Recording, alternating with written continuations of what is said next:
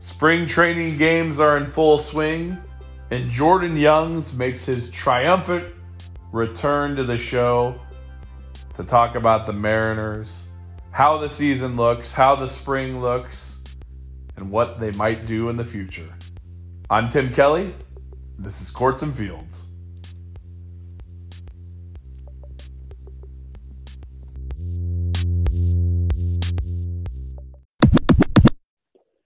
Back again, Jordan Youngs, the uh, former Seattle area resident, former Washingtonian, calling us from an undisclosed location on Courts and Fields. Welcome back, Jordan.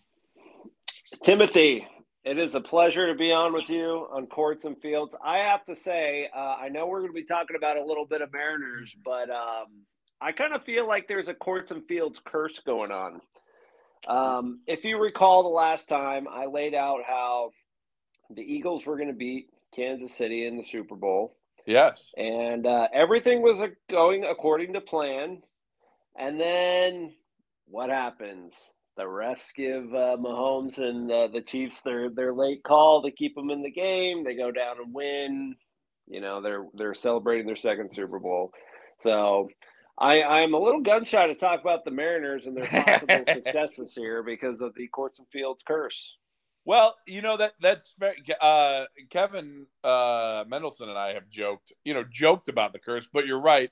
Also, with the football game, we didn't know that the field was going to be watered down so much so that it's still in the news almost a month after the game. I guess, well, three weeks at least after the game about how the field was watered poorly why can't we just have like a normal Super Bowl or a normal big playoff game without bad field conditions, terrible calls from the refs? Like, why can't we just have a normal game with two hard fought teams going at it and, like, you know, an exciting ending? Why does there always have to be controversy? Uh, well, as uh, Eric Bischoff, uh, former uh, WCW and WWE uh, personality once titled his biography "Controversy Equals Cash." Well, hey man, I mean, you said it yourself. We're still talking about it a couple weeks out from the Super Bowl, so I mean, there's probably something to that.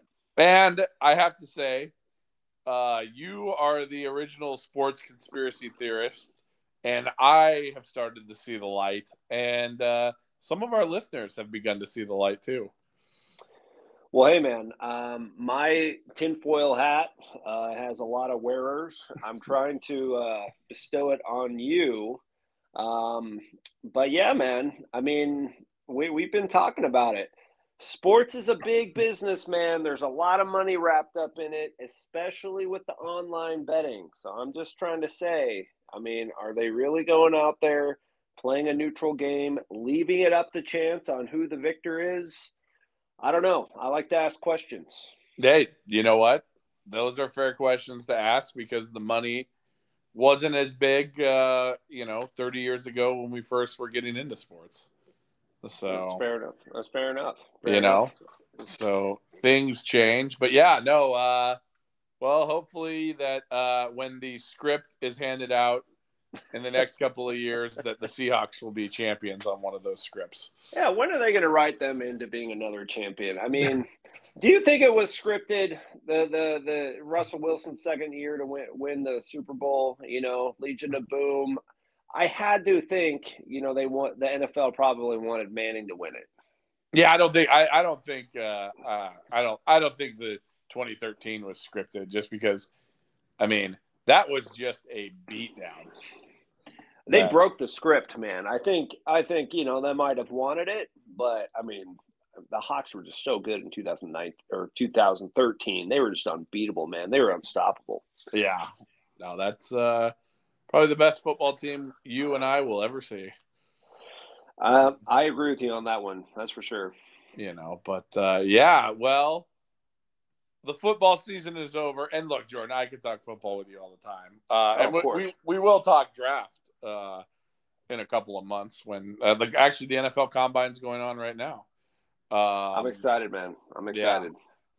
But, uh, you know, I guess, well, one, one more quick football thing. We, uh, yep.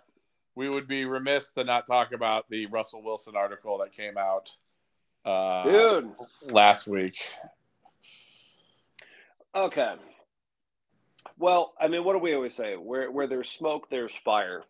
Yes. And I know I know we have covered this at length on your podcast. Um, so I, I won't rehash a lot of what we've talked about. Yes. But I I would not be surprised if uh, we already knew that Russ and his agent were kind of making these calls, saying saying these things like, "Hey, we want to win. We want to win. Why do we do this? Why don't you let them throw more?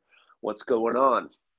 You know, I Yeah. would not be surprised if Russ and his team made it known to ownership or upper management that say, hey, why don't we bring in somebody else who has a different philosophy other than Pete? Because as we know, Pete, run first, run the ball, run the ball, run the ball, play good defense, play tight, tight defense, be conservative on offense. And we all know Russ wants to be the best. I mean, he wants whatever, all the rings. He wants the MVPs. He wants the commercials. He wants the sponsorships Yep. and he's not getting them in Seattle. So what, let's kind of start making some noise here, which it makes a lot of sense now. And then you know, like I, I feel like Carroll and Schneider kind of just like flipping the switch. They turned on him. They're like, "You're gone." You know, like if so, if you're if you're a stud quarterback is sneaking around behind your back, possibly asking for some sort of change, like you don't tolerate that. You're like, "All right, you're out. You're done." Yeah, it, it, it's very interesting. Uh, I agree. Russ has changed. Uh, I also am. Uh, I am not naive enough to think that he did not, or you know, there there are some people that, you know, deny it. Uh, Schneider and Carroll did not say it didn't happen. Russ came out and denied it. I I think what bothers me about the Russ stuff, and granted, I'll say this: I was team, as you and I've talked about. I was team, uh, team Russ. You know, getting rid of, uh, um, Carroll and keeping Russ. That's what I said they should do. Now I Yeah. admit I've seen the error of my ways. Uh, you know, if Okay. uh, if sports fans' predictions were hundred percent, we'd all be running teams. But you know, we all make mistakes. Uh, Well- Yeah. but So, yeah, go ahead. Finish Oh, no, no, you right? And then I got I got something for you right after you finish your thought. Okay, I, the only thing I was gonna say is I just don't like the piling on. Like uh, a KJR host uh, who does some work on the Seahawks broadcast was like saying, "Oh yeah, he's been trying to get people in the building fired, not just you know like support staff." And then change it to my understanding is, you know, and, and again, if you're reporting that, what did he do? I mean, you're just being vague. That's what I hate. Yeah, yeah, exactly. We we don't know if this reporter or this article from the Athletic is true. I mean, look, man, we're we're in the era of narratives, and uh, I hate to say it, but fake news, um, and headlines, you know, draw clicks, and so, you know. How, will we ever know the actual truth of what was going on behind the scenes in the Seahawks building? I don't think so. But I got this gem from Twitter, and I got a few that I had uh, I picked Oh, out for you because, listen, man, as your your longtime friend for a couple decades, you know, I I, I have a few talents, and, and one of them is knowing what pisses you off, Yep. and and knowing what kind of stirs debate with you. And so uh, this is one. This is a Russell Wilson uh, tweet that I had picked out for the show today, um, and I got some other ones too that we could probably go over later. But uh, you know, so Russell Wilson came out and said, "I never tried to get Pete or John fired, whatever." You know, he tweeted that out. So then your boy Rico fires back. he goes, "All the bitter Seahawks. He lives rent free in y'all in y'all's heads. He apparently is to blame for everything. Never mind, Pete is a sub 500 coach. Has never won anything big without Wilson. Glad I left with Russ. Toxic ass fan base. Your your thoughts? okay. So, okay, Rico, I mean, as we've talked about, you know, uh, you know, uh, stats stats don't lie, but some people say stats are for losers. Blah blah blah. He's not wrong about Carroll's record, but you know who else doesn't have a winning record without a uh, uh, without a um, uh, Hall of Fame, arguably the greatest quarterback ever. Well, not really, pretty much arguably anymore. Bill Belichick is not a winning coach without uh, mm. Tom Brady taking That's the snaps for him. so point. it's really, I don't know. It's really, it. it I, I just hate those arguments because I mean it's it's true, but like, you know, Phil Jackson won a ton of titles. He also had Michael Jordan, the arguably greatest player ever. Shaquille O'Neal, arguably the most physically dominant player ever, and uh, Kobe Bryant, who patterned his game after Jordan and was, you know, probably a top 10 or 15 player all time. Yeah, no, that's fair. You don't win without good players, I guess I should say. And quarterback's the most important position in sports. Agreed. Agreed. See, I knew. See, I I know how to pick these tweets, man. I, I, know. I know what kind of gets the juices flowing for you. So well, so um, is my boy Rico. I guess he's saying he's a Denver Broncos fan now. I guess. I guess that's what he's saying. I I, he, I guess he was a Russ fan, and he's kind of left uh, the Hawks behind. I don't know. Yeah. I don't know. There's some weird people on Twitter, man. There are. I'm one of them. Um, but while we're on football, Tim, yes, I got one more for you, and then okay. we're going to transition into baseball. But yes, sir. I know, I know this one's going to get you fired up because it's uh, it's it's it's fan base versus fan base. Okay? Oh. So give you a little bit of background. So yeah. this is 49ers fan oh. versus Seahawks fan. And they're talking about, I mean, they're basically comparing the historical franchise t- uh, together. Okay. So okay. Uh, this is your boy, Mr. Faithful 49er. Okay. Okay, so he he's he's trying to defend the 49ers. He goes, Five Super Bowls keeps this team relevant, you goof. When folks talk about the best franchises in the history of this league, I promise you that no one sniffs the Seahawks. Laughing my ass off. Get your ring count up or shut the F up forever. Okay, then um, your your Seahawk fan says they want to talk shit like winning Super Bowls are easy. Have the audacity to talk like even in the same conversation as the big boys. One ring got them acting up. Okay, so maybe he was uh, another 49er guy. Oh yeah, another yeah, another. so so then they're firing back at the 49ers. They go, "You weren't uh, your boy Calvin you weren't even a fan when you all won those rings. That's like a Bulls fan saying we have six rings. Do you hear yourself? And then uh, your 49er fan goes, sorry ass Seahawks with the losing playoff record, and the Niners have the most playoff wins in the history of the NFL. Your thoughts? Okay. Um, there's a few things. I would want to fact check that Niners having the most playoff wins because in NFL history. In NFL history, because I mean, it might not be. I mean, let's say what? Yes, they have. Uh, I mean, they have. What do they have? Four titles? Four titles? Five titles? I forget what it is. They have a lot of Super Bowls, but my boy Calvin brings up a great point. All these people rocking about yeah. or you know bumping their gums about rings that they didn't witness. You know, you've got two yeah. kids they can be Seahawks fans, but they weren't alive when the Seahawks won right. their Super Bowl. You know, and it would be like them walking up to a Cowboys fan and being like, "Oh, we've won one." You know, I mean, obviously Cowboys yeah. won more.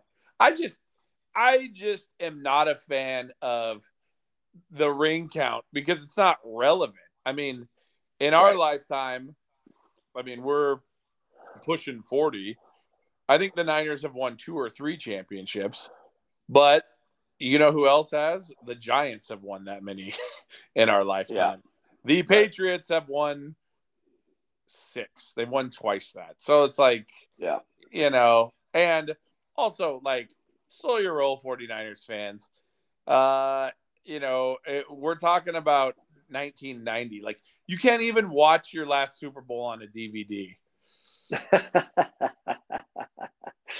Yeah, no, that's fair. And uh, yeah, your fact check. So I just Googled it. Uh, the New England Patriots and the San Francisco 49ers seem to be unfazed by this added pressure as they both have notched an impressive 37 wins during the postseason, marking an NFL record. So they weren't wrong, but they weren't being completely truthful either. Uh, yeah, that's true. That's you true. So I love Twitter, man. no, Twitter's great. It's terrible, but it's great. Yeah, exactly, exactly. I, Well- I might surprise you with a couple more later in the. Oh. I, I look forward to it. Uh, now, trans- sorry, transitioning to uh, our main focus today.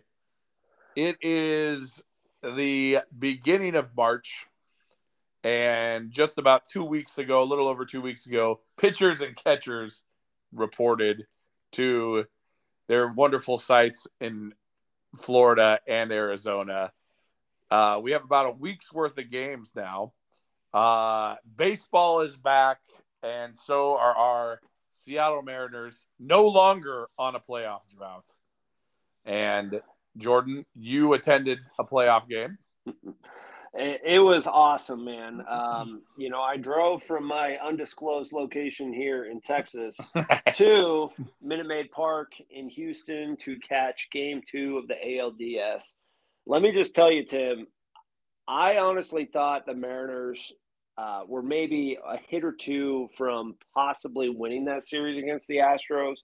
I don't think, I think I, they got swept, but it was much closer than people thought.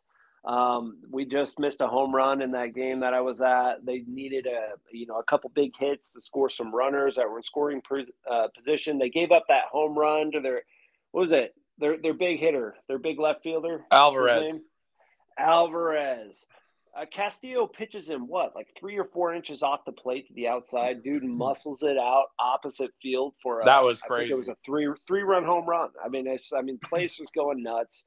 I will say, Astros fans are really cool. I wore my Griffey jersey.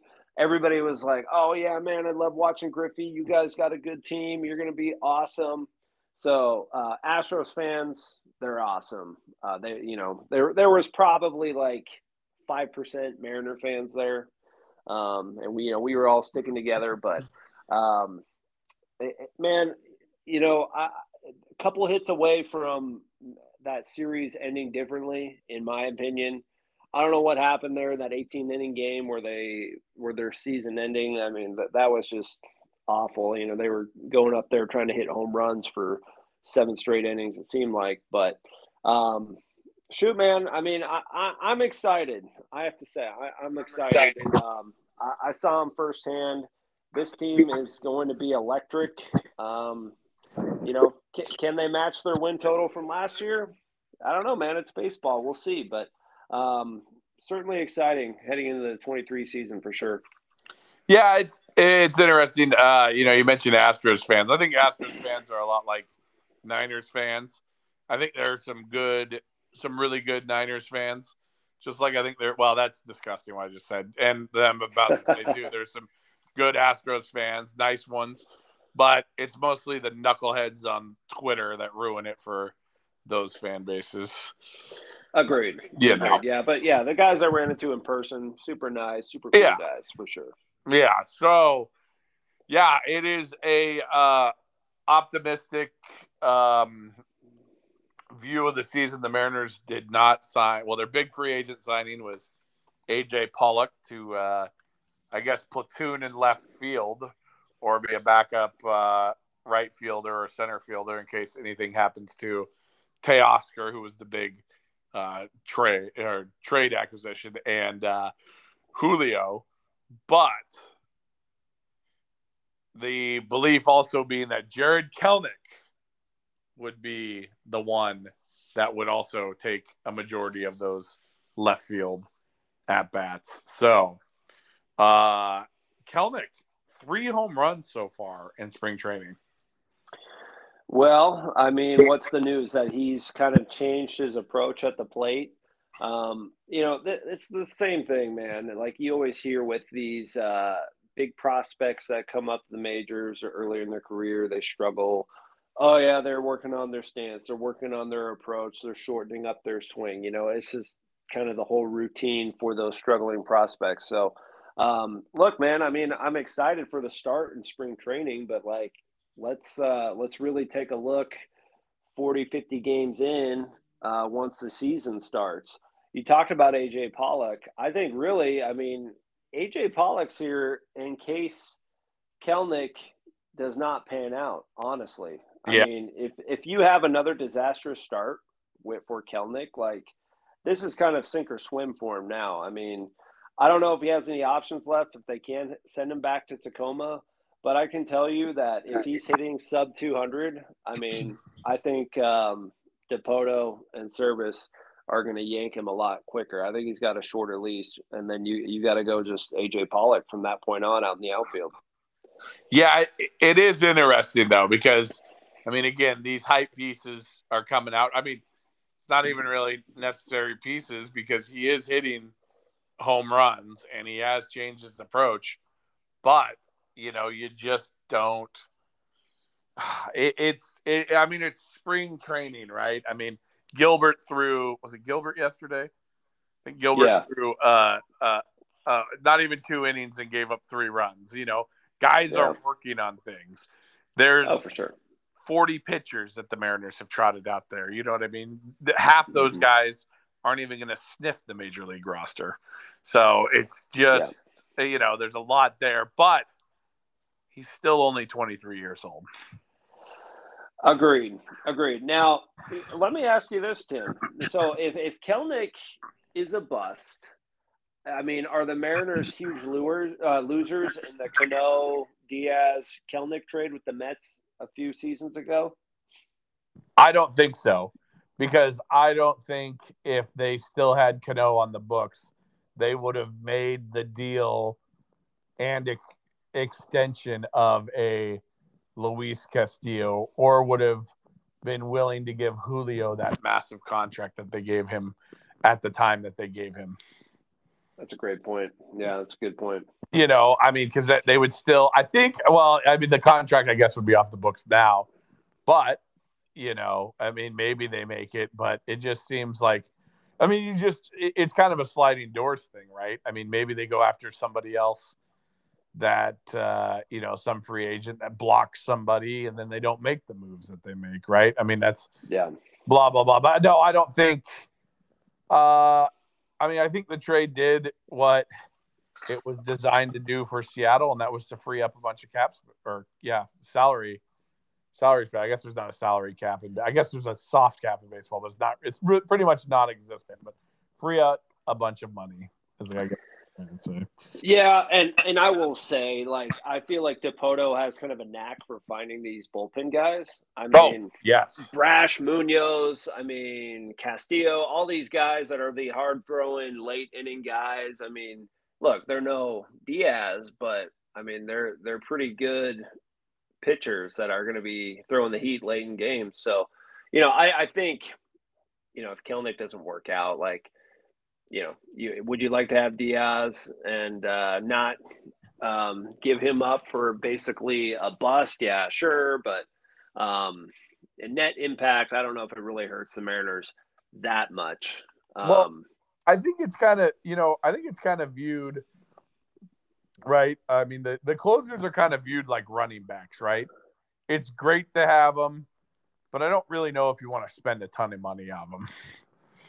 Yeah, you know, yeah. I mean, it, and I mean, I would, uh, I believe in having talent, but closers are so volatile, just like running back injuries are volatile. Mm-hmm. You know. Yeah. Yeah. No, that's true. That's true. So, I mean, it, will be interesting. And, you know, you're talking about the, the extensions for Castillo and uh, Julio. I know a lot of people were on the Mariners for not doing the free agents or doing any of the big free agent signings. I know you and I were talking about them possibly making a run at Aaron Judge, and uh, I, I'm kind of I'm kind of glad they didn't. Like we've seen from the Mariners that they don't like doing. I mean, especially in the Dipoto era, they don't like doing these big free agent signings because for one, I think you got to overpay to get some of these guys to come to Seattle because people just don't want to come to Seattle, man. It's it's yeah. uh you know, you're not hitting a lot of home runs. It's a somewhat of a smaller market. Um, you know, guys kind of want to stay on the East Coast and these bigger markets. Um, and so what the Mariners prefer to do is these trades. You know, they had a real nice trade to get Teoscar Hernandez from the Blue Jays, who I'm really excited for, by the way, this year. I think that was that was a huge acquisition for the Mariners. Um, but you know, you, they extended Castillo and they extended Julio. Like, I mean, they gave a ton of money to these proven commodities and these guys that want to stay in Seattle. So like I feel like those are kind of on the same level as big free agent signings.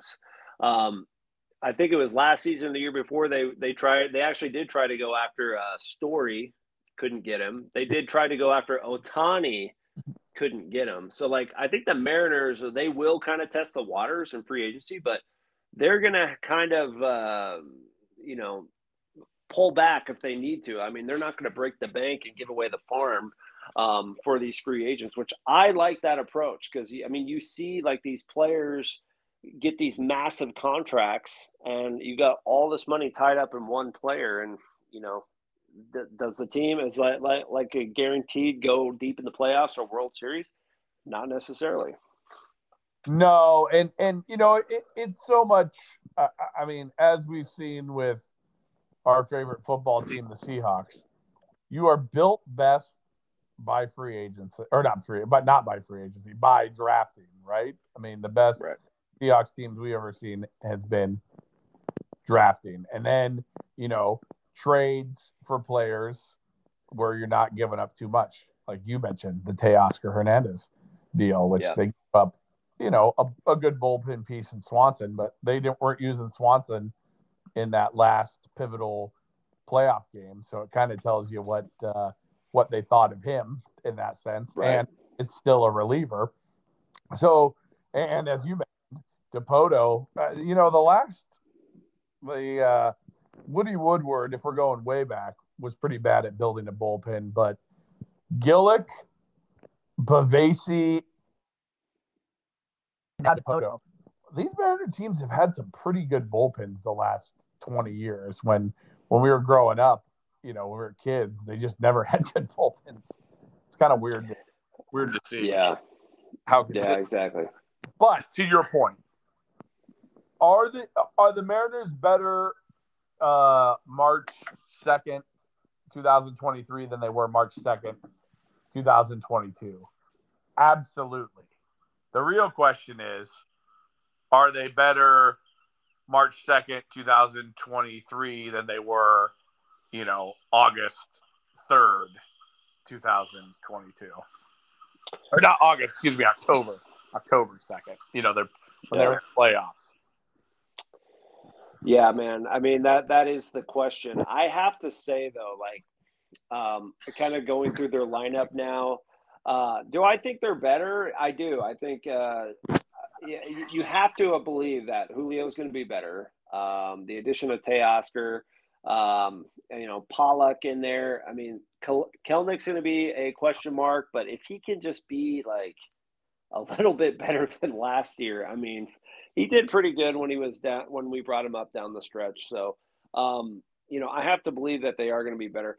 One thing you got to remember though, last year I think the Mariners were pretty banged up going down the stretch.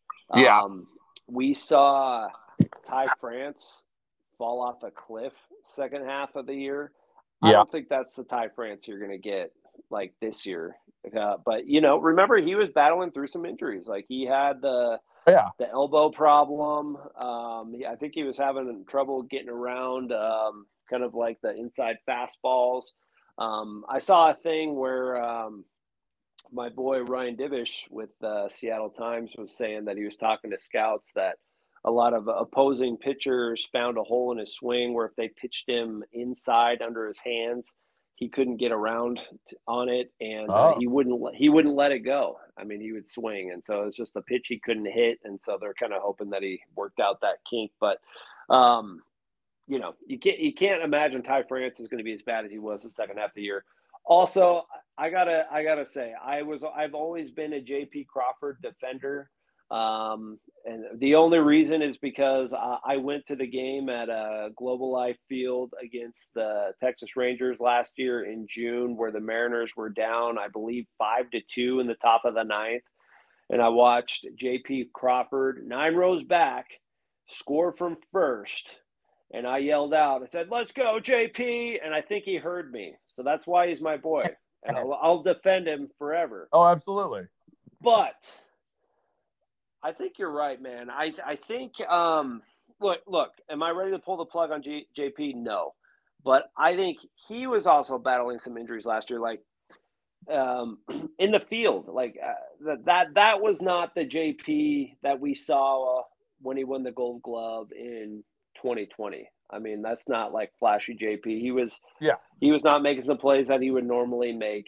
Also, just not getting really good contact on uh, his plate appearances.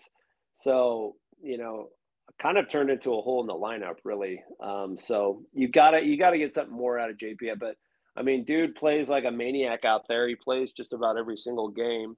Um, one other thing, uh, one other point I was going to bring up with you, Tim. Um, if I asked you right now, A. Eugenio Suarez, what do you think his strikeout rate was um, oh. on all of his plate appearances in 2022? Strikeout rate, I would guess 31%. Dang, man, you're got 31.2%. Wow. I, I yeah. did not know that. I was I, I, mean, I was just factoring in. I mean, he, I know he had close to 200 strikeouts, and he had probably 600, close to 600 plate appearances. But so, so here's the question: like, he strikes out 30 percent of the time, but dude also hits 30 bombs. So it's like, are you willing to accept that, or is that 31 strikeout rate, 31 percent strikeout rate sustainable going into 2023, or do we do we think Eugenio gets better but I don't know. That, that's somewhat concerning to me. So I will say this about uh, I'm just gonna call him uh, Geno. Uh, Geno. Geno Suarez. I am not concerned about the strikeout rate. I mean, it is what it is, right? I mean, good, good if you're getting the 30 bombs, that's fair. But I'm just worried that there's with him, you know, he's probably the most likely player from last year to regress, uh, just based on you know he had his best season, one of his best years of his career. Now, his last couple years in Cincinnati, they were trying him at shortstop, so maybe him being back to third full time and not having to worry about it, you know that that could be. Um, that you know, I, I'm just worried that like, what if he drops down to 25 home runs? Is he's still the player that he was last year. You know, I don't know. Yeah, no, I mean that's fair. I mean the, the, dude is clutch though. I mean he was really good for us down the stretch. But another guy um, that we forget about that strikes out a lot, but also has some pop in his bat is Cal Raleigh. Yeah. Can oh yeah. his strikeout percentage. We're talking big dumper. Big dumper. Uh, I'm gonna guess.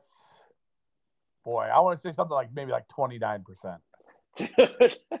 Are do you have the stats in no, front of you? Or something? I am. I am literally. I mean, this is kind of a disgusting visual. I'm sitting with my shirt off. I'm watching. Uh, I, I have the TV on with a replay of you know an AEW show. My cat's sitting next to me taking a bath, and I'm I've got my feet up on the couch your cat's taking a bath next to you. yeah, in, in the recliner. Producer Stormy.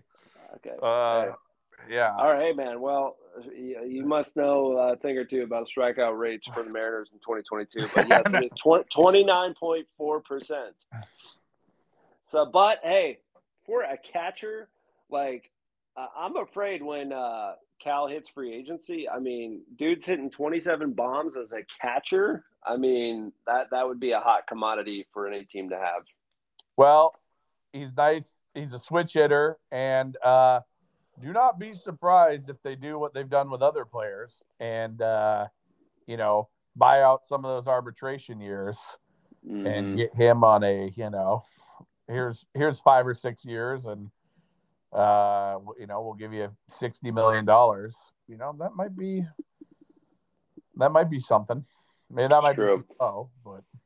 You know another th- interesting thing too talking about that um and spending some money. Do you think the mariners will make a run at Ohtani next season? Do i think they will? Yes. Do I think they'll be successful? Absolutely not. Well, here's the thing I was thinking about. So I, I think the Mariners were what? The runner up in the first Ohtani sweepstakes, right? Oh, they, I mean, they. Yeah. Yeah.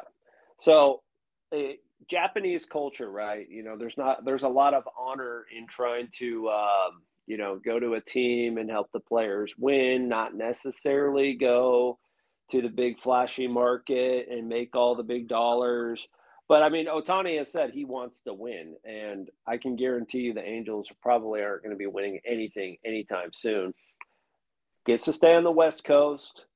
I mean, I have to think the Mariners are gearing up, and probably, you know, this is a could potentially be a reason why they didn't open up their uh, checkbook this last offseason is that they are going to make a run at Ohtani. because you know another thing with Ohtani, he I mean the, the dude brings um, brings in the money. I mean he's such a phenom pitcher and hitter. I mean you got to think the value that he would bring like people coming to watch the games all the time at, at T-Mobile Park just to see Ohtani. you know, similar to like when we had Griffey back with the Mariners. Um, so I don't know. I, I I have a sneak, sneaky suspicion that they are going to try to get him. I am kind of with you. I, I don't know if we quite, you know, have what it takes to do it, but um, I think they're going to make a strong offer. So I will tell you this: I uh, I don't disagree with anything you said. I mean, you stay on the West Coast.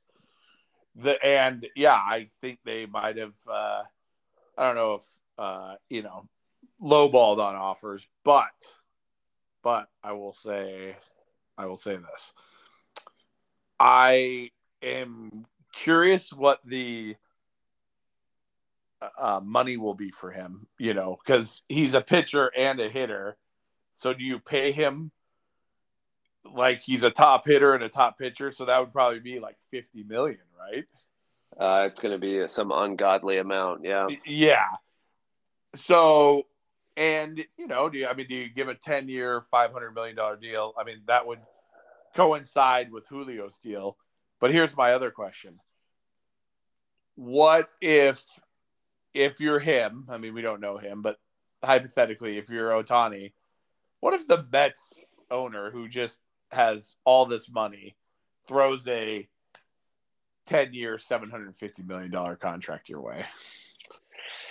Oh my god, it's just insane that we're even talking about those numbers. But oh I mean, yeah, how do you turn that down though? I mean, that's honestly, what I mean. It's, like... it's just it just seems like Seattle might be the best place, and they might be within reason.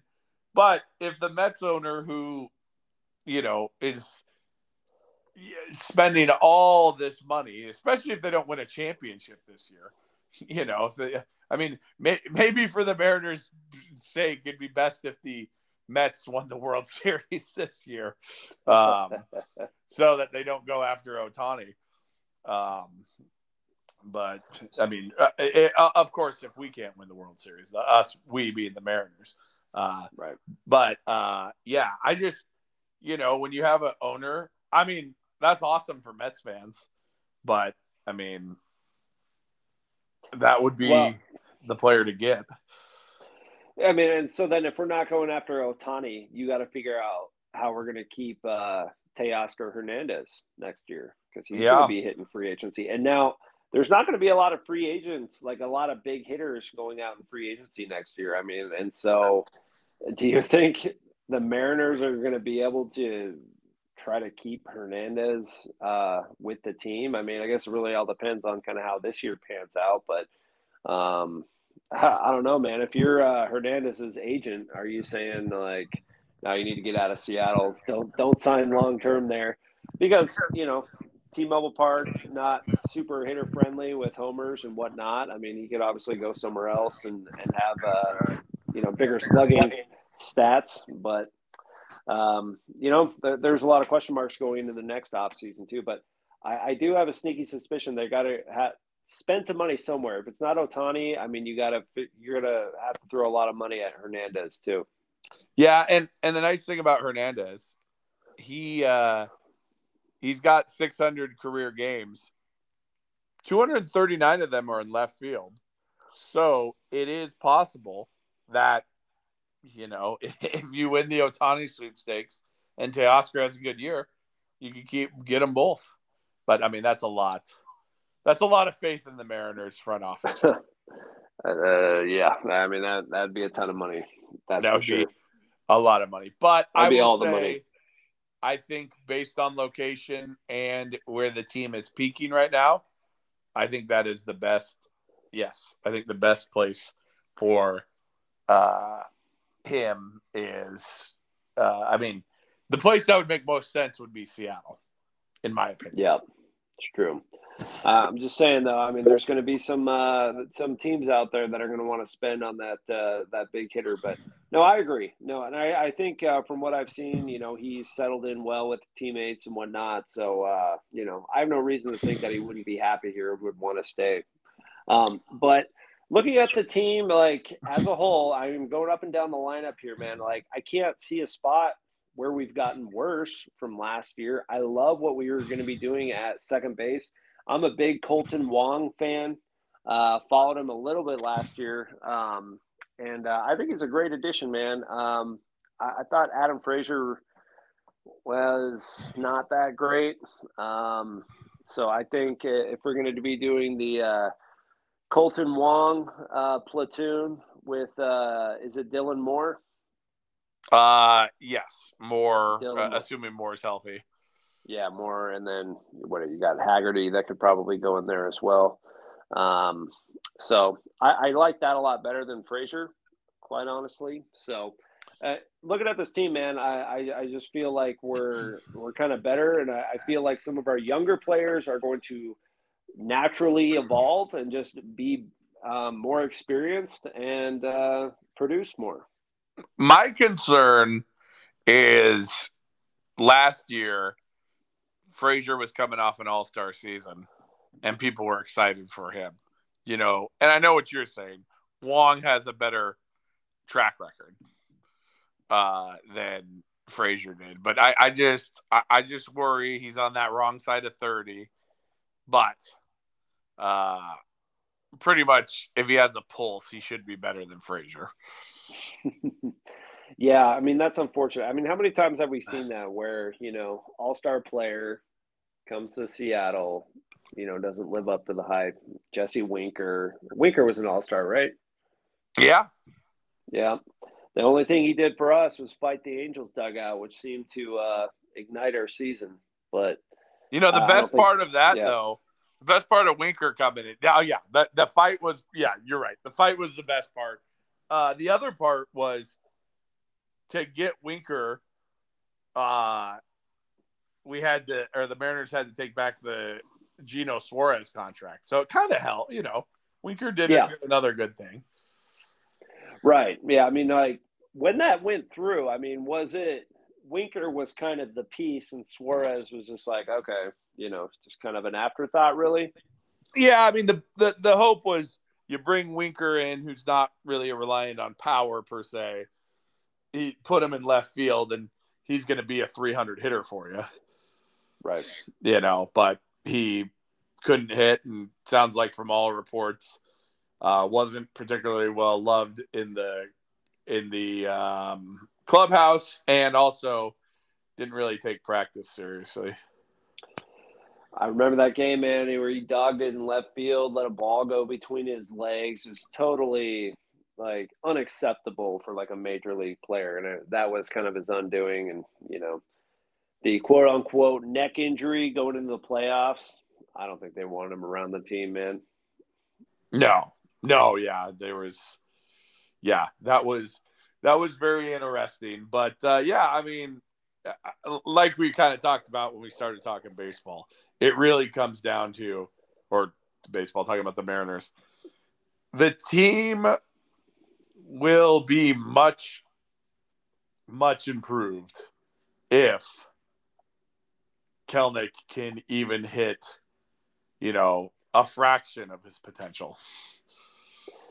Oh, guaranteed. I mean, he has all the potential in the world. Like, dude, dude could be a legit superstar, but we're not even asking him to be a superstar. We're just asking him to be like an average outfielder. If we could get that out of him, like, you know, I, this this lineup will be so much improved from last year that I mean, it will be exciting. I think we could really rack up some wins for sure. 250, 15 to 20 home runs. That's all we need, man. Yeah. That's all we need. Now, eh, solid defense. Uh, exactly. Now, let me ask you this. Um, I've seen some of the predictions yeah. for win totals and, you know, where, where teams are going to place. A lot of them still saying Mariners, even second or third, like low to mid 80s for wins. Um, I feel that's like a little bit too low. Um, what do you think? So I was uh, recently at a uh, Bet MGM sportsbook uh, that is nowhere near my work. Um, okay, it's right by my work. Uh, but uh, yeah, uh, I looked at the Mariners over under win total, and it was 88 and a half mm. which I feel is like I feel like that's fair. That's a perfect number. They've had two ninety yeah. win. They've had two ninety win seasons, uh, or back to back ninety win seasons. Uh, you know, because even if the Mariners win eighty eight games, it doesn't mean they're a worse team than they were last year. True. You know, because eighty eight wins will get them into the playoffs. Guaranteed. But, guaranteed, yeah. But I will say this: uh, there's this always this belief, and, and I think it's I think it's a problem with advanced statistics sometimes. Uh, you know, there there's some teams and players that get uh, higher projections than they probably should, i.e., the Angels. Like you know, you mentioned you, you when you were talking about Ohtani a few minutes ago. I mean, you were saying the Angels are going nowhere, and they're really are because because they they or they really aren't. I, I, I, I grammatically I don't know what I'm trying to say, Jordan. You know what I'm trying to say. They don't really have a great pitching. They don't have a great pitching. No, I mean no. Their their big free agent pitching uh, acquisition was Tyler Anderson, who was a deadline uh, pickup for us for the Mariners in 2021, who they didn't tender and went to the Dodgers and had a phenomenal year with a great offensive lineup behind him. I mean, he's a good pitcher, solid pitcher, but I mean, Trout seems to always get hurt. You know, there's too much to rely on Ohtani. Um, Anthony Rendon, they threw a bunch of money at. He can never stay healthy. Yep. Yeah, it's I mean, they got so much wrapped up into you know big big names. I mean, all the money going to Trout, all the money to go into Ohtani. Yeah, they got two or three studs, but they do not have a supporting cast. Exactly, and then and then look at the look at the Rangers. Right, the Rangers come out and they have uh they signed Jacob Degrom, who Jacob Degrom is like our age. I mean, he's like he's not quite, but he's he's 35 already. 34, 35. and he's barely made. I don't even know if he's made 200 starts in his career. You know, and he's yeah. always getting hurt. And you know they have Corey Seager, and Seager was very disappointing. And Marcus Semien had a uh, rough beginning of the year. Um, you know, their pitching has not been great. And then you got the Mariners who just have all this pitching. Yeah. You know?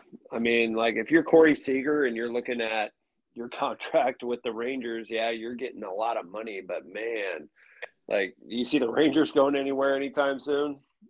No, I I yeah. don't. And and for Degrom will be 35 in June, and I was wrong. He's made 209 career starts, but okay, for someone being 35, I mean, I mean, granted, I'm talking Felix Hernandez, but Felix probably had 209 starts by the time he was 25 or 26. Right. you know. Yeah. Yeah. Um, but I, I, I, don't think you know the bottom three teams in the AL West. I mean, I think they're going to be the same same ones. I mean, I, Angels probably aren't going to do anything. Rangers definitely not, and then the A's are the A's. Um, but the question is, I mean, are these current Seattle Mariners good enough to overtake the Astros finally? I don't think so. Yeah, I, I agree. I, I think I think the now I don't think the Astros are as good as they were last year, though. I Probably mean, not. I mean, like they, the Astros have a ton of talent, and you know maybe their offense is better. Uh, you know, not, maybe not really. Maybe about it. I mean, they they lost Gurriel, but they brought in Jose Abreu. But Abreu is a 36 year old bat. Now, granted, they're just going to ask him to play first base, but he's pretty good. But Bregman's a little banged up. Pena was a rookie. He's pretty good. But Altuve, you got to think, is a little bit, uh, you know, on the decline. But then you've got Tucker and Alvarez, right? and yeah. then you're like that. But pitching, they lost the Cy Young Award winner. True. You know, in Verlander. But they have Valdez and Javier. Oh, yeah. And I mean, they've got some phenomenal arms. But, you know, but there's still what 16 games between the Mariners and the Astros last year. Oh, it's just too much ground to make up. I mean, like, so there, there's good teams, and then there's just like upper echelon good teams, and that's that's the Astros. Like, you could probably project them to be win total somewhere in the mid to upper 90s, and then I think the Mariners, they are good, but they're just not quite on that level. But I mean, the Mariners win total, you probably got mid 80s maybe close to 90 wins. Maybe toying with the Astros as we get into early September, maybe mid September. But um, you know, I just think projections over the the long course of the season. The I mean, the Astros are better. And, and the biggest thing too with the Mariners, their pitching staff last year, nobody got hurt. True. In the rotation, so you got to factor that in, and and we didn't really talk about it too much they have Robbie Ray, Luis Castillo, who was not on the team at the beginning of the year, George Kirby, who was in the minors to start the year, Logan Gilbert, who will be in his second full season. And then those are your top four. And then think about it. You've got Flexen and Marco, who both left off playoff roster, but uh, both very good uh, or not. I I'm not a huge Marco fan, but both would be more than capable of, of being a five starter on pretty much every major league baseball team. Dude, they are so deep um, with the rotation and the bullpen. Obviously, one of their strengths. And think of how many one-run games we've been winning the last two seasons. I mean, that's just a testament to the bullpen and and our pitchers. And so, you know, if we lose one or two guys in the rotation this year for any sort of amount of time, like I feel like we'll be okay. Same with the bullpen. Uh, where I don't think we can absorb it is uh, our guys in the field and the lineup. And yep. we saw that hurt us last year with uh, JP playing banged up, Ty France playing banged up, Suarez broke his finger last year. I mean, it all I, Julio Rodriguez with his uh, back problems last year. And so, um, like, I just don't think we're as deep in the lineup because, like, any of those guys go go out. I mean, it's Dylan Moore, Sam Haggerty time. Yeah, that's. I mean, that that's the problem. Yeah, because think about it. If uh, Robbie Ray gets hurt, that would suck because they're paying him a lot of money. But you've got uh, either Marco or Flexen who didn't make the rotation. Plus, you've got a guy, Emerson Hancock, who is one of your top pitching prospects, and you have uh, Bryce Miller, who's considered possibly competing for that fifth starter role. And those are two guys, Hancock and Miller, who've never thrown a pitch in a regular season major league game. So you have that. Yeah. And you're right about the bullpen. The only concern about the bullpen is it's been two great years of one run games. And you know, again, I was railing against stat heads, but there is usually there is some regression at some point. Yeah, I mean, you feel like you're going to kind of be on the the losing side of those one run games. Weird stuff happens. Um, so yeah, I mean, I I could definitely see that.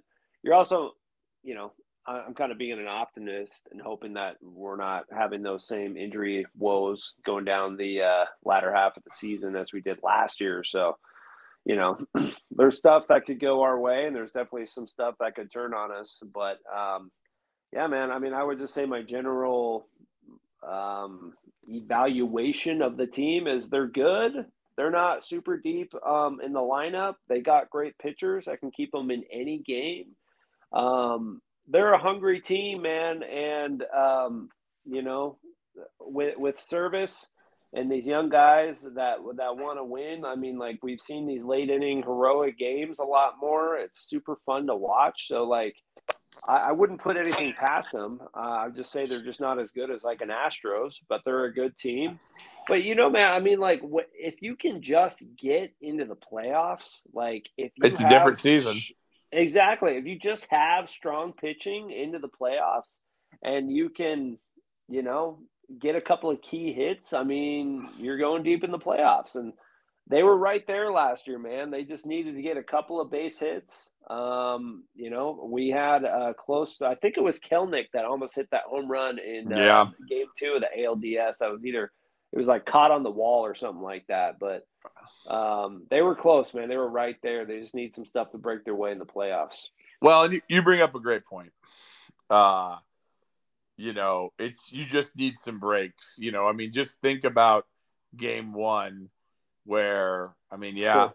they brought in Robbie Ray for some, you know, I, now I would say unexplained reason, even though they've tried to explain it, and uh, Alvarez just gets a hold of it. And then you talked about another one, Castillo who pitched so well his first start, uh, playoff start in Toronto for the Mariners, and just a few inches off, and he goes opposite. Uh, Alvarez again goes opposite field, and then Alvarez really didn't do much. Well, he didn't nope. do anything the next game. No batter did anything except Pena in that last in that last game, and then didn't do much in the ALCS or really the World Series. Say, man, what, what was it? Altuve was like over twenty one at one oh, point. Yeah that's right. Yeah, that's right. I forgot about that. Yeah. You... So yeah, I mean, like Ray makes one mistake, we lose game one. Should have won that one. Game two, Luis Castillo pitches a ball, um, what is it, three, four inches off the plate. I mean, like, how can you expect a guy? I mean, you're not really pitching to Alvarez in that situation, right? I mean, like Servais yeah. knows what he's capable of pitch around the guy. He basically was doing that. Throws a ball off the plate, and the dude hits it opposite field for a three-run homer. Um, so yeah, I mean, the Astros got the big hits. Props to them. You know, they moved on. Mariners didn't didn't get them. But yeah, I mean, you you need the big breaks in the playoffs. You need a little bit of luck, and it's kind of anybody's guess when you get in the playoffs. But you know, it's the, good teams over the course of that 162 game season. I mean, it's the good teams that are there at the end. So Mariners were definitely there, man. Um, man, I just I just hope they can uh, you know make some noise in the playoffs this year. Yeah, and, and I'm with you. I mean, I, I uh, you know, it's yeah, they, they made it. They they made the uh, they made their own luck in those opportunities, and uh, but I will tell you this: there is a guy on the Mariners roster who, over the next three years, will be earning eighteen million dollars. He's a skill player you have not mentioned him. I have not mentioned him. He's been very unmentionable. But if we could see this guy in the lineup, it would it, would be good for a number of reasons. But he hasn't shown anything to that. Evan White. Yeah, yeah, I was thinking Evan White. Okay. Hey, we don't Sorry, know much about him. You, you know what, Jordan? That was bad by me. I didn't even give you a chance to say guess who it is. I just went for it, and I apologize. That's a bad teammate on me, Jordan. Bad teammate hey man, I'm I'm sitting here with my shirt off on wow. the couch. Yeah, you gotta you gotta give me a chance too. Yeah, my sorry, cat's... sorry. You got you got uh all elite wrestling on in the background. my cat's taking a bath right next to me. okay, wow. Evan White. Um, what do, what do we know about him? Well, he's had some injuries, they've changed his swing. They went, they drafted him as an outfielder. He was gold glove cal. I mean, he's won a major league gold glove at uh, at first base. There's some talk maybe moving him to outfield. But I would say this. I think the biggest thing is if you could get what, what would be the best lineup for the Mariners? Um, would it be not having Ty France play first base and maybe Ty France just focus on hitting and have Evan White, who's a very good defender? Now, some argue that first base defense isn't particularly uh, the the most useful, or you know, the, you know the the drop off isn't too bad, but you have a guy like White that is Gold Glove caliber at first base. You have France focus on being a DH, and he could spell Geno uh, from time to time because he has played third wow. base. I don't know. I I just feel like it gives you more options if Evan White can hit. but well, we don't know what I mean. We don't know what Evan White we're going to get. I mean, no. coming back, like I mean, are we for sure he's going to be on the roster to start the season? Uh, I don't think so. I think the I think you send him down to AAA, right, and let him get some everyday work. Yeah. Granted, I, I didn't see today's stats, but I know he was like one of six so far in spring training. But that one hit was a home run. Yeah. Yeah, I mean, well, you know, there there's some depth right there. If something does happen to France, I mean, you don't really have to worry about it. But um, man, I don't know. I feel like France is kind of like a core piece of what we're doing, and to kind of pull him out of his everyday role, I don't, I don't know if that's something they're willing to do. Yeah, I, I mean, it, it's something, but I mean, he would still have an everyday role playing a DH, though. True, because I mean, who, who's who's basically their uh, everyday DH? They right don't now? have one. I mean, it's it's it's interesting because Dipoto was talking about how, you know, oh, him and Hollander, uh, who Hollander is actually the GM, Dipoto's what president. We're talking earlier uh, this year about how we don't really need a DH. It's going to be a rotating position, but the Mariners the last few years have been horrible at that rotating DH. And yep. you know, some people have suggested why not focus on getting a person whose sole job is to be a hitter at DH instead of giving guys days off. At, you know, yeah, saying I mean, that's their day off position. Wasn't that supposed to be uh, Carlos Santana last year? It was, but you know, and he Santana was weird, right? Because he had some massive hits and then, he, and then he was just he'd get you two massive hits and then he'd go over 10, right? Yeah. But yeah, but they brought him in partway through. But you know, there was a guy like Josh Bell got signed by the Guardians, you know, and he could play first base, but he's a DH. You know, there's 275 and 20 home runs right there, though. Yeah. Well, uh, your boy Tommy La Stella, though, that they acquired in the offseason. I mean, uh, a lot of people think that he's probably going to be well. He's going to probably platoon at second, probably some with Wong, but um, he's a pretty decent hitter. I mean, I do like the rotating um, DH instead of bringing like the in the one guy. I mean, it just gives him more versatility. But um, I agree with you. You kind of like to have that cornerstone at DH. I mean, we got spoiled with Edgar all those years. Oh yeah. Um, but it's been kind of a not a, a, kind of a black hole for us over the last several seasons. I agree with you on Santana. Dude definitely delivered some massive homers when we needed them, but like he was sub 200 hitter, right? Yeah. Yeah. And then I was Yikes. shocked. Pittsburgh gave him a contract. Right. Right. like, I mean, I, I was kind of hoping the Mariners would bring him in as a, uh, you know, it's like a spring training invitee, you know, see, oh, maybe he'd get that. But then Pittsburgh just outright was like, yo, here's a contract. That was that was pretty shocking. Yeah. Quite honestly. But I mean, like a dude with uh, home run power, I mean, normally those guys get signed. Isn't isn't Nelson Cruz still playing? Yeah, he got uh signed like a one year, one million dollar deal with the uh Padres. wow. Yeah. is Cano finally done? Uh yeah, he got he got cut a couple of times last year. I think he was with the Padres and the Braves at one point in these Yeah, I- after Minor league Mets, yeah, systems. he went to like yeah three different teams. yeah yeah So, it started, um, started with the Mets yeah While, we're uh, still in the Mariners, I got I got a tweet for you since you're you're an, an announcer guy. I mean, I know that you uh, oh yeah kind of work you worked closely with the Mariners a number of years ago, so you're you're familiar with the announcing team. I want to get your take on this.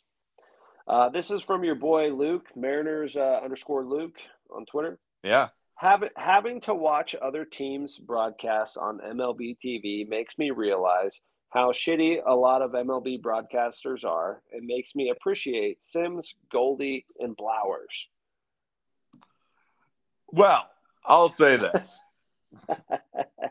uh, I actually I, li- I I like Sims uh, though I think Sims is uh, Sims has grown on on me uh, he's a lot better at football and uh, basketball though but you know he loves the Mariners and so that's awesome to me uh, Yeah. Blowers I mean the guys from Spanaway played at Tacoma Community College and UW and the Mariners. Great, great, great. You know, Blowers does a great job. Gold Goldie, I like Goldie, but he's just too all announcers under the age of like 40 or 45. They're all just generic to me. Like Goldsmith is very good, but I just feel like uh, you know, that that guy, I know he's saying there's a lot of you know what what did he say? You know uh he, he used a uh term about fecal matter um uh but uh, to describe it. But i will say this. Uh, Rick Rizzs is is well i mean obviously it was niehaus and Rizzs but Rizzs will always be the uh gold standard for me for mariners broadcasters yeah, no, I definitely agree with that. Your boy i mean Kurt, Goldie, current obviously niehaus hasn't Yeah. been with us for like a decade so well, your boy Goldie almost left the team in the offseason. You saw that, right? yeah He, uh, I guess he was in the uh, the final running for was it the Cardinals? cardinals Um, yeah Yeah, so that was that was a little bit crazy, but um, I would I would say that I love uh, Goldie's excitement. I always kind of uh, I, I never thought like Sims would get too excited and like yell for the home runs, you know, all those things that we were treated to with Niehaus growing up. yeah Um, so I, I, I didn't like how Sims didn't get excited. I feel like he's kind of kicked it up a notch in the last couple of seasons. But um, Blowers, I think, is one of the best color guys in the game. Like he he knows Oh, yeah. the ins and outs. So um, it is really a good team. And uh, in my undisclosed location in Texas, I, I do plan on getting MLB TV this year, and watching games. That's for sure. Yeah. Yeah, and, and I'll say this: both Sims and Goldie. I, I think it's always tough when you have guys like take Sims for example. Sims was a very accomplished broadcaster before he got the Mariners job. He just hadn't really done baseball, right? And so he gets this baseball TV role. Well, we don't know, you know, I don't know if a guy who's from Philadelphia that, you know, worked at WFAN, the, you know, the first sports talk radio station in the country when they launched.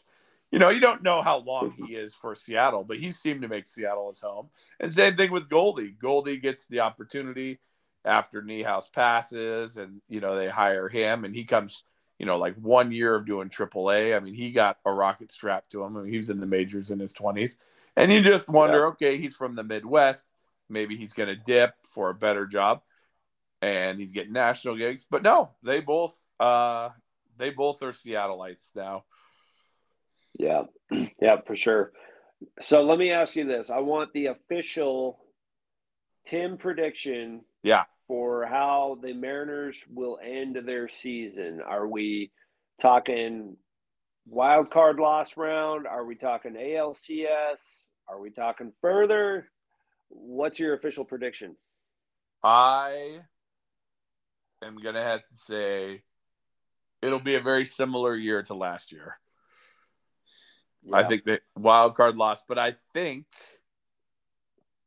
what I do think is I think they will win a game in the wild card round. but ultimately lose the wild card series. Yes. So is it still called? Wait, hold gonna- on. Is it still called? Sorry, let me let me rephrase that. I said it wrong. I I'm I'm calling the division. I meant to say division. They'll do what they did. Listen, they'll make the division round, and they will uh, Ah, losing the ALDS. lose in the ALDS. Thank you. Division series. I, I don't know why I called it wild card. I think it used to be called wild card. It doesn't matter. Uh, way back in the day. I, I think they'll but they'll win a game in the division series this time around. What what say you? I am going to raise your prediction. Okay. I listen, man. I saw it firsthand last year. I, I was actually, believe it or not, I went to the game with my father-in-law. Um, you know him, Don, and um, we were driving home in reverse, right? Yeah, okay, thank you. Yeah. Yeah, uh, it was a long drive home in reverse, but you know we had a good conversation.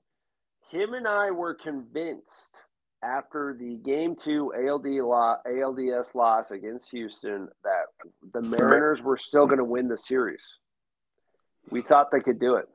Yeah. Um, so I am saying that they do catch the breaks in the playoffs this season, and I think you're going to see them go to the American League Championship Series.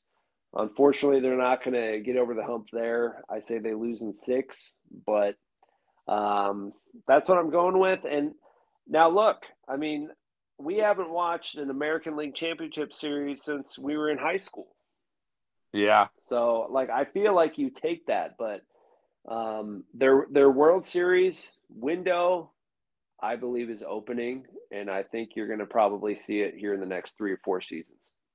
So I assume that you think it'll be the Astros again that will uh, be taking out our Mariners. Uh, probably something like that. I mean, you know, it, it all depends, like how all the seedings go. I mean, it could be the Yankees or something like that, but um, yeah, yeah, probably something like that. Astros, Yankees. Yeah. No, it's true. I mean, Yankees. I mean, the the the thing about the Yankees, they're pitching. Granted, Cole's very good, but I mean, I don't know if their pitching is on on par with, you know, with a team like the Mariners. But I They you would the- hope. I, I think the Astros are really the only team that would take out the Mariners. To be honest with you. Yeah, I think they still got our number, man. I Yeah. mean, they eat us. They eat us up in the regular season. Um, I mean, they did handle us in the playoffs last year, although close. Um, yeah, no, I mean, I, I think Astros are really still the team to beat in the AL for sure. So, with all that being said, what do you think the Mariners will do to improve their team during the season? Do you think they will? I do. I think if uh, well, I, I- think at the deadline they're going to make some moves for sure. I uh, like I said, I think they need to be deeper in the lineup, so they're probably going to try to get some sort of a bat. I think near the deadline. Um, we've seen them do that before, so um, I mean it's really just going to depend on how the uh, the flow of the season goes. I mean, if we lose a starting pitcher, if we lose a, a bullpen uh, guy, but I mean, you got you got your boy Miller waiting in the wings that could be coming up here Yeah. for September call ups, potentially sooner. I mean, I know you were saying that he might even make the roster. I don't know, but um, yeah, I mean, I think they're going to do what they need to do to bolster the the team. I mean, they're not going to go crazy and like trade away a bunch of prospects, but they'll do what they need to do. Yeah, and, and I think I think to your point, I think with you know, I, I think Miller probably because he's considered their best top pitching prospect. I don't think he's going to. Uh, I don't think they're going to trade him, but No, you you have Hancock who you could trade for a bat, uh, and you also have um, you know uh, Flexen and Marco Gonzalez that could also possibly be trade chips too if you if you desperately need a bat at some point. Yeah, I mean, I'm not opposed to trading prospects. Ah, man, I like Flexen. I'd hate to see us trade him. I guess I would just have to see who we would get in return. I I'd trade Marco. That's fine. Um, but Yeah. like, I don't know if the uh, the return for Marco would be the same for what you'd get for Flexen. That's for sure. yeah, That's, it's gonna be it's going to be an interesting season. I, I, uh, I mean, like you said, I mean, it, we haven't seen ALCS baseball since we were uh, in high school, but you know they have brought the hope back. I mean, you and I have always followed the Mariners, but you know, uh, there's a renewed interest, if you will. Whether you call that fair weather fandom or not, I don't think it is. I'll say, man, from what 2004 to like 2000, whatever. I mean, I guess the last year of Jack Z.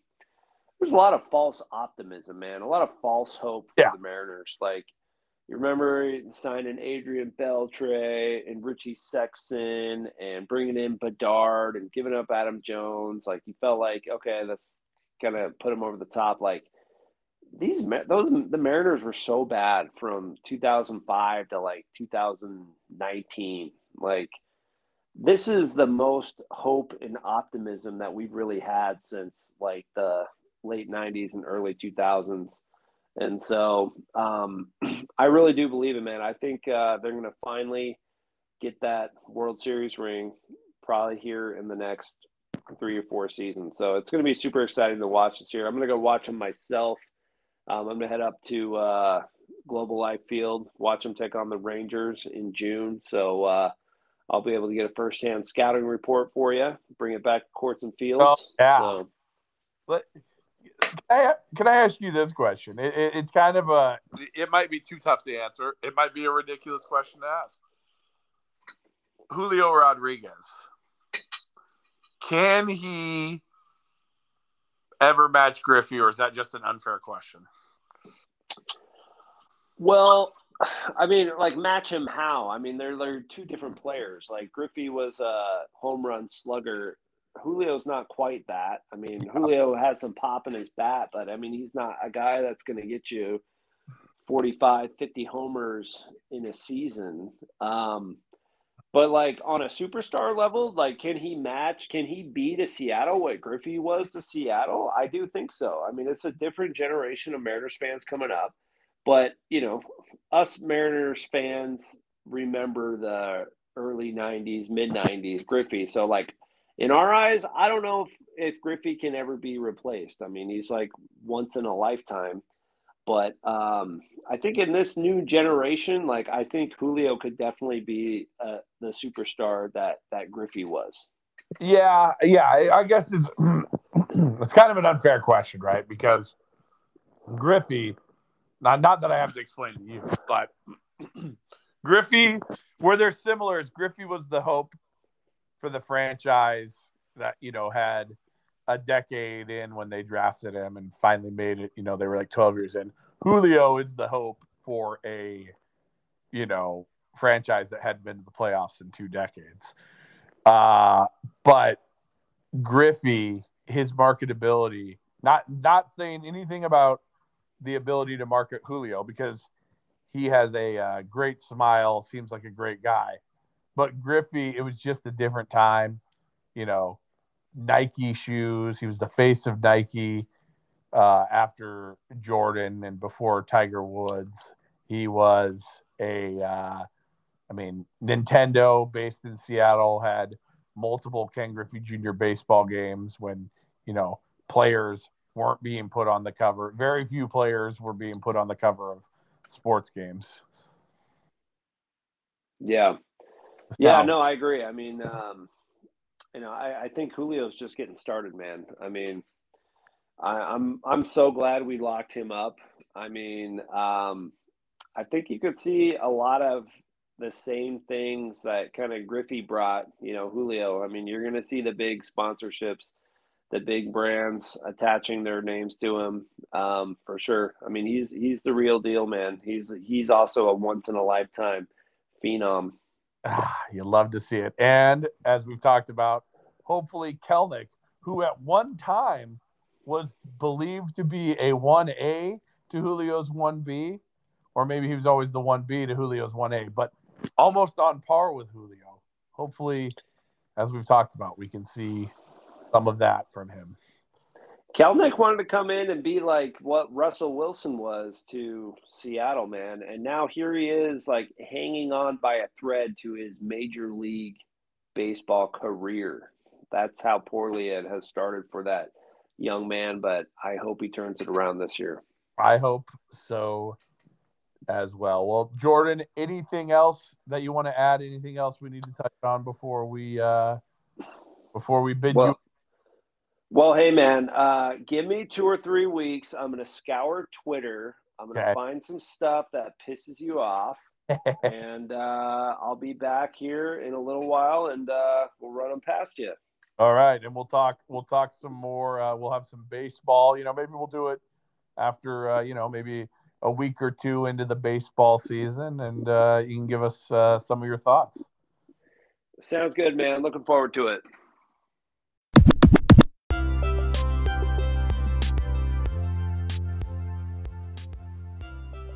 Thanks again to Jordan Youngs. And if we could all share his optimism on the 2023 Mariners, like I said, I'm very hopeful that Kelenic can finally turn it around, that maybe Evan White can turn it around, and that the Mariners pitching staff can stay healthy. But we will have Jordan on, like we said, uh, you know, week or two into the season. And, you know, hopefully he doesn't uh, bring on these tweets to try and piss me off. Actually, I enjoy it. Uh, his words, of course, not mine, but actually, no, those are my words too. But yes, I look forward to uh, seeing what uh, what he can do to upset me with fan bases from around the country. I'm Tim Kelly. This has been Courts and Fields.